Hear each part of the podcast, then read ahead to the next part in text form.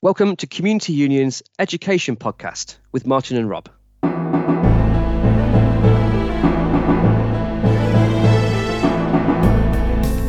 In this episode, we update you on what's going on with teacher pay and we bring you the latest information about GCSE and A level exam arrangements. We update you on the situation with school buildings in your working life and we bust those bank holiday myths.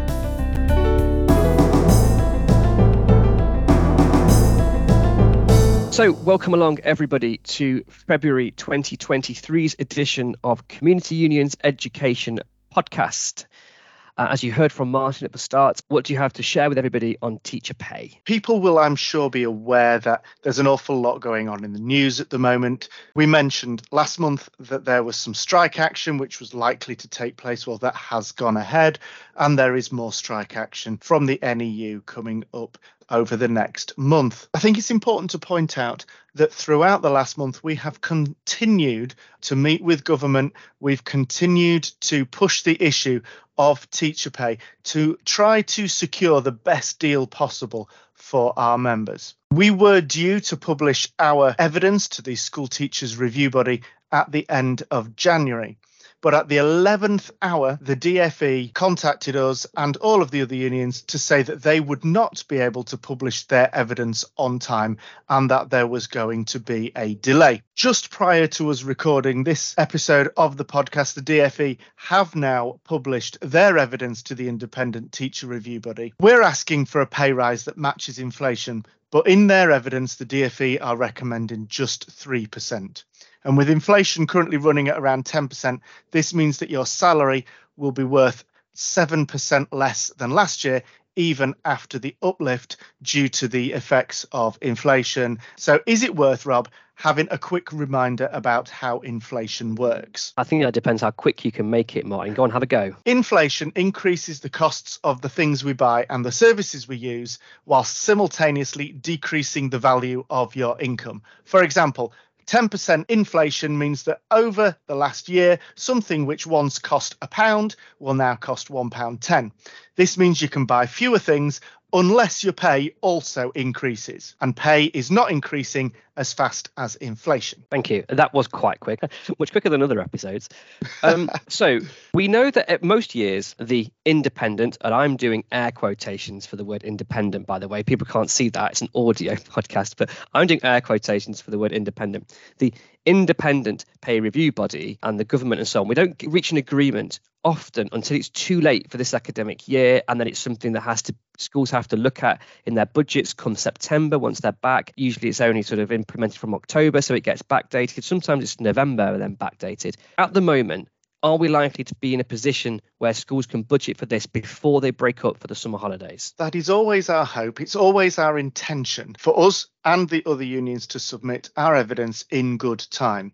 But of course, we're only a part of the evidence gathering process. In addition to the unions, the local government association and the Department for Education also supply evidence to the Independent School Teachers Review Body.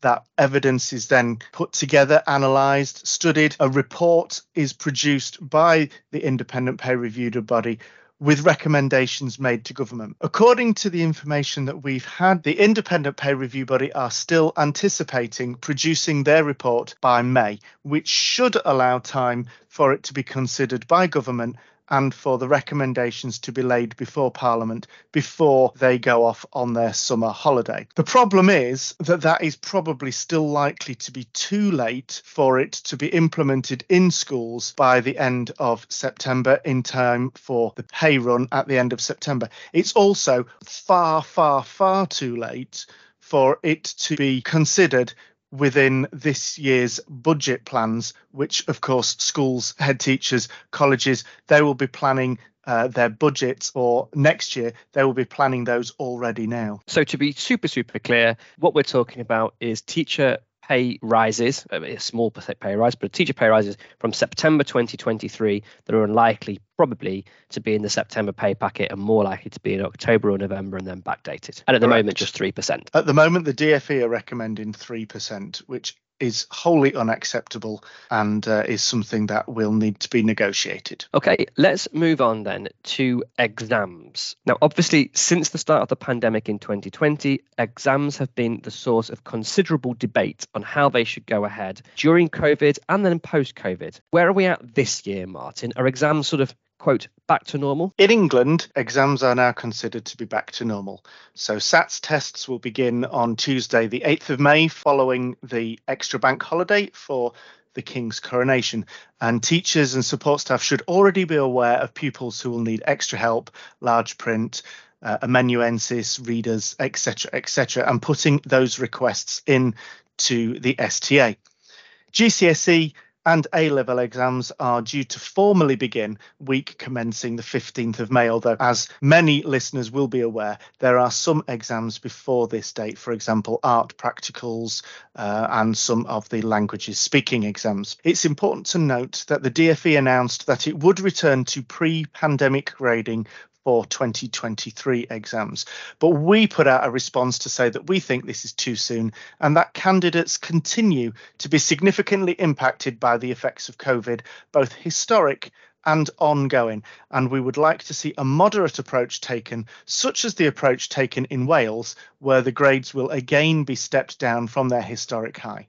But in the absence of this, it is worth pointing out that grade distribution will follow the bell curve as it normally does, which will mean uh, that if students overall perform as expected, the same number of students will receive the higher grades and the lower grades, with the majority somewhere in the middle. Uh, what about pre release materials? So, pre release materials are now available on the exam board websites. If teachers or support staff are downloading any materials, they need to make sure they follow the rules for downloading and safe storage. And if in doubt, they should check with their exams officer. Some materials are designed for sharing with pupils, but not all of them. Again, make sure you check the instructions carefully. The DFE has confirmed that candidates will not be specifically provided with advance information on the focus of this year's summer exams. However, they will be provided with support in GCSE maths, physics and combined science with formulae and equation sheets. So they won't be required to memorize formula etc for these subjects. And results days will be in august just like they traditionally are. So just on the, the, the maths and physics formulas is that something that's likely to continue indefinitely or is that just another agreement for this year? At the moment this is just an agreement for this year. We'll have to wait and see what happens next year. Okay and that probably brings exams to a close Right, and onto your working life then. And this month we want to talk about health and safety in school buildings. So, literally your life, potentially.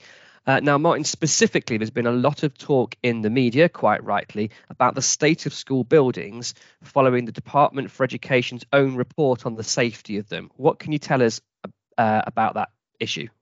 Yeah, we mentioned briefly last month about the news that the condition of school buildings across England has been escalated from critical, likely, to critical, very likely, and that the direction of travel for this risk is assessed by the DFE as worsening. I don't want people to start panicking because that information is potentially terrifying, but it needs a little bit of unpacking.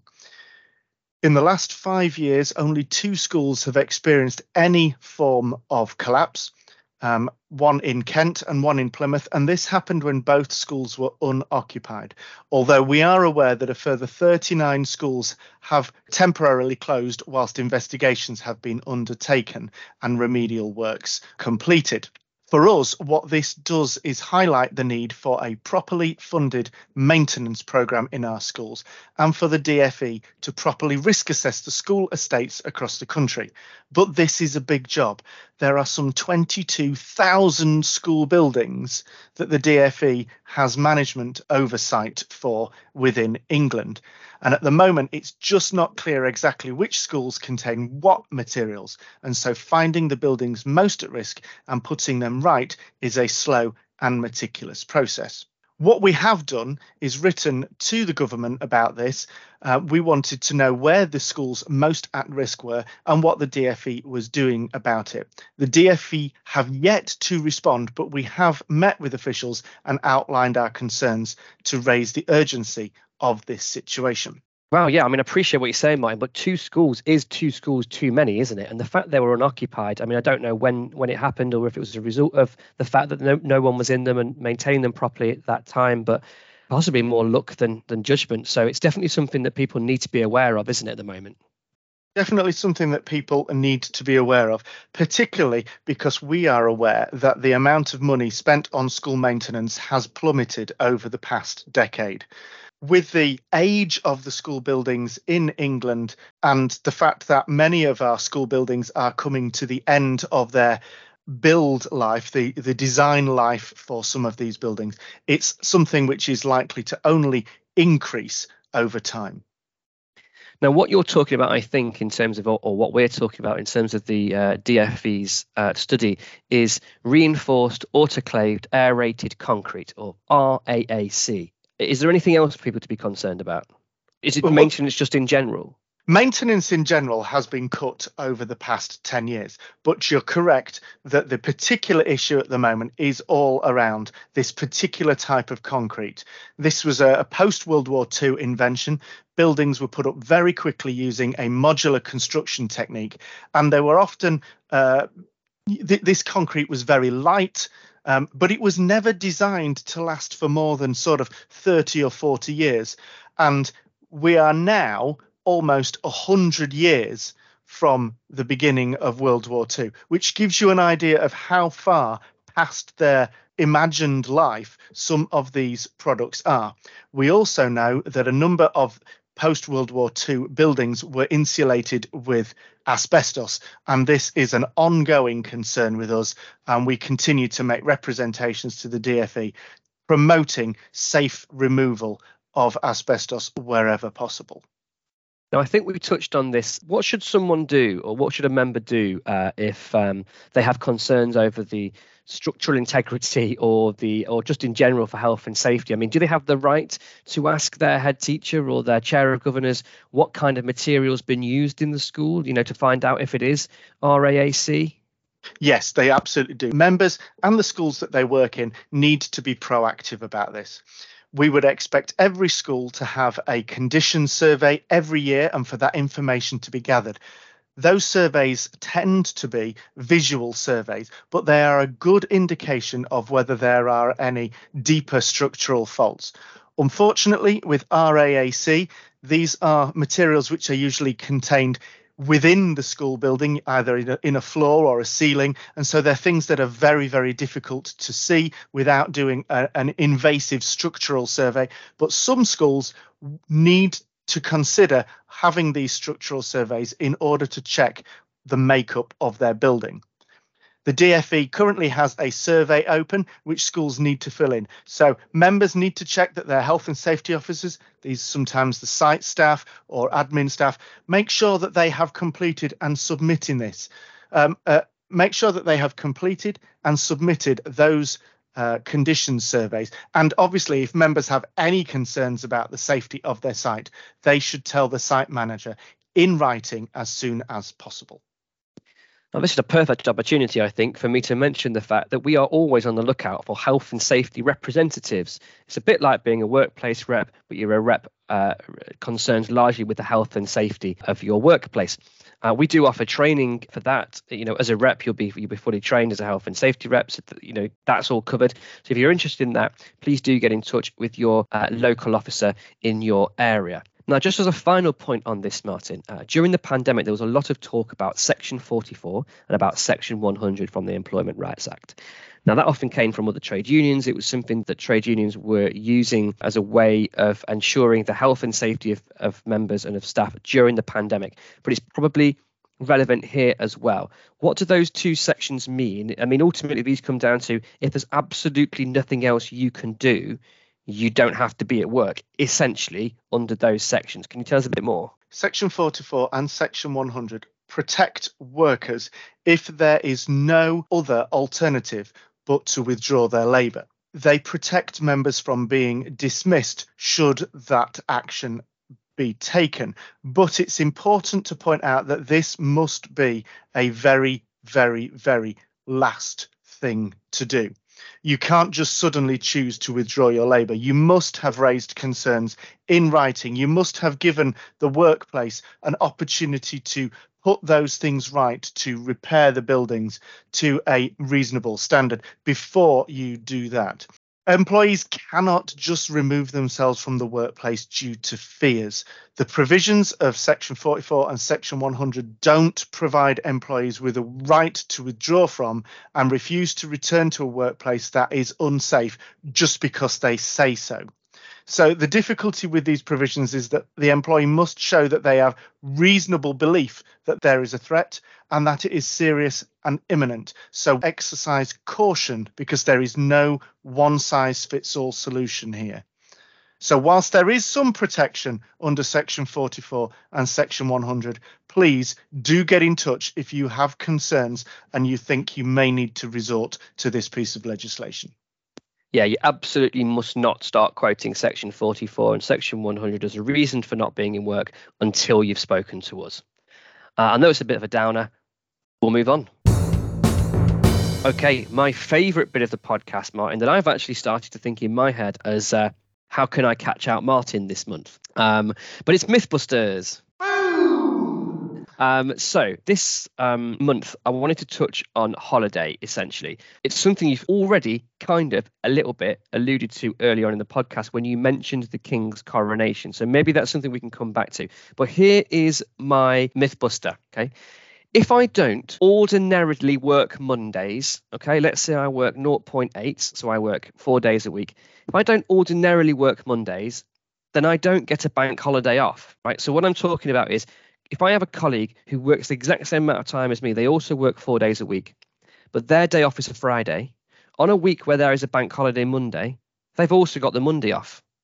But if I don't work a Monday, then I've not got it off because I already don't work. So, is there anything people can do if they don't work Mondays to get that bank holiday back or that time back somehow? Bear with me because on the surface, this should be something which is really straightforward but I think it will help us to explain a few of the things before we actually come up with a solution here. So, annual leave in the UK is made up of two key components 20 statutory days and eight bank holidays.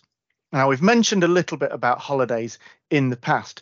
So, in the UK, under both EU and domestic law, full time workers are entitled to 5.6 weeks of annual leave each year made up, as I've said, of 20 days of statutory annual leave and eight days of bank holidays, plus any other contractual leave that you might be entitled to in that order. So, first of all, 20 days of annual leave, eight days of bank holidays, and then any other contractual leave. In law, there is no statutory right for anybody to have bank holidays off work any right to time off depends entirely on your contract. Some workplaces close on bank holidays. And if this is the case for you, then it's likely that you will be expected to take those as paid leave days. In which case, the number of days that you have got available to you in that 5.6 weeks of annual leave will be reduced by one day every bank holiday that you take off. Some workplaces are open on bank holidays, and if this is the case for you, then you may be able to choose to take that day off as a day of annual leave, or you may choose to work it, in which case you may be entitled to take that day at another point. Some workplaces include those eight bank holidays within the 5.6 weeks of annual leave, some workplaces will say that you are entitled to 5.6 weeks of annual leave plus bank holidays, in which case you get an additional eight days of bank holidays. So, really, in determining what your holiday entitlement is, it comes back to one of our old sayings, which is check your contract, check your contract, check your contract. So, I understand what you're saying. You know, if you work in retail, uh, bank holiday Monday, uh, you work in uh, a large supermarket, Tesco's or something, and uh, Tesco's is open on a bank holiday Monday, and you work it, you may get that day back another time, right? But schools close on a bank holiday Monday, right? Schools aren't open bank holiday Mondays. If they're not open, so it's closed, but you also already don't work a Monday, do you get that day back at another time? Again, a little bit more background. Recently, in July 2022, the Supreme Court determined that if you work part year, as many members who work in schools will do because they work term time only, or if anybody works in a regular working pattern, your holiday entitlement should not normally be less than the full statutory entitlement of 5.6 weeks. So if you are someone working in a school or a college or a nursery and you are employed on a term time only contract, even though you don't work the full 52 weeks for the purposes of employment, you are still entitled to 5.6 weeks of annual leave. If you work part time, so you work fewer than 37 hours every week, your holiday entitlement will probably be adjusted. For example, if you work three days each week, Monday, Tuesday, and Wednesday, that is 0.6 or 60% of the full time week. And your holiday entitlement will also be 60% of that full statutory amount. If your workplace shuts on bank holidays and you normally work on a bank holiday, you would be considered to be taking that day as paid holiday. Now, where this gets people upset is where they see colleagues benefiting from bank holiday days off. But it's important to point out that everybody is entitled to the same amount of leave, 5.6 weeks. But someone who works on a Monday might not be freely able to take as much of that time off as someone else because they will have to use some of their holiday entitlement to cover the Mondays. For example, you work one day a week, Monday. You're entitled to 5.6 days annual leave each year because that's the correct proportion as a part time worker. There are four bank holidays that fall on a Monday each year. There are additional ones this year, but normally there are four bank holidays that fall on a Monday each year, and your work is closed on these days. This means that you have to use four days of your annual leave on bank holidays, leaving you with just 1.6 days of annual leave to take at a time of your choice. If you worked on Tuesdays, there would be no bank holidays on the days you work. Therefore, you would be free to take all 5.6 days annual leave at your choosing. To come back to your point about the fact that schools choose to close, but that members have to take their holidays during holidays rather than being free to take them at any other time. This works in exactly the same way. You are paid for your 5.6 weeks of holiday. It's just that someone benefits from it during term time because it's a bank holiday rather than benefiting from it elsewhere. Okay, so one last scenario for you, Martin. Teachers are paid to work 1,265 hours over 195 days a year.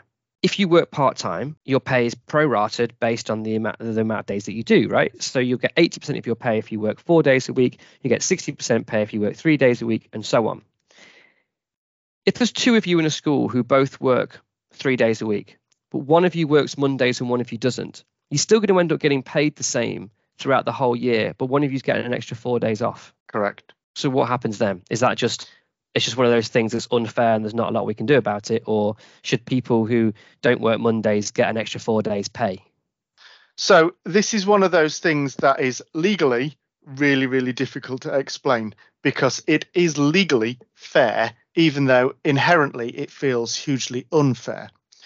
We have to be aware of what's called uh, less favourable treatment for part time workers. So it's against the law to treat part time workers less favourably than their full time co workers. And because most bank holidays fall on a Monday or a Friday, part time employees who don't work on those days could be entitled to proportionally fewer days off. So if that is the case with our support staff or with our teachers, as we've mentioned, we need to make sure that we inform the school office about these things because you are entitled to the equivalent number of days off, including bank holidays, in proportion to the hours that you work, the same as your full time colleagues. And to avoid a complaint of less favourable treatment, may provide part time employees with a specific prorated bank holiday entitlement to ensure that the whole thing is worked out fairly.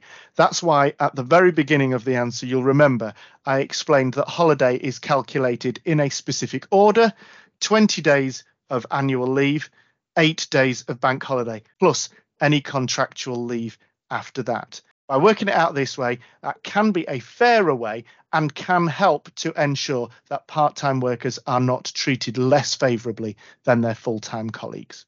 And finally, now I've worked quite hard to catch you out, and I've and I've not been able to. But finally, um, is there a difference between treating one person less favourably than another, and treating one person more favourably than another? There are laws which cover less favourable treatment for part time workers. It is illegal to treat a part time worker less favourably than a full time worker. If the rules that are put in place to correct that less favourable treatment actually end up benefiting the part time workers, often negligibly so, but if they benefit the part time workers, that is acceptable because there are no laws that prevent better treatment only laws which prevent less favourable treatment. You've worked really hard there, and I appreciate that. So I think it's time we brought that to an end and said that is another myth busted.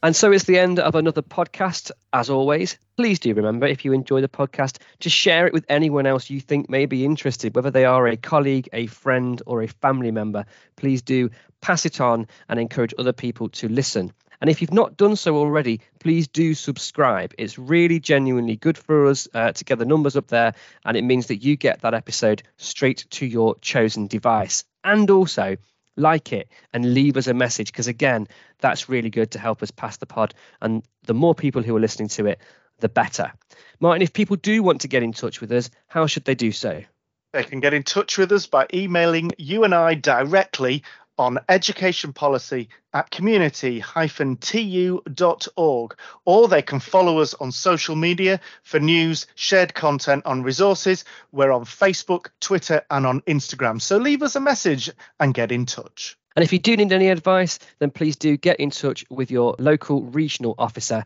who will be happy to give you some advice and to support you if necessary. And that's it for another month. We'll see you again next month.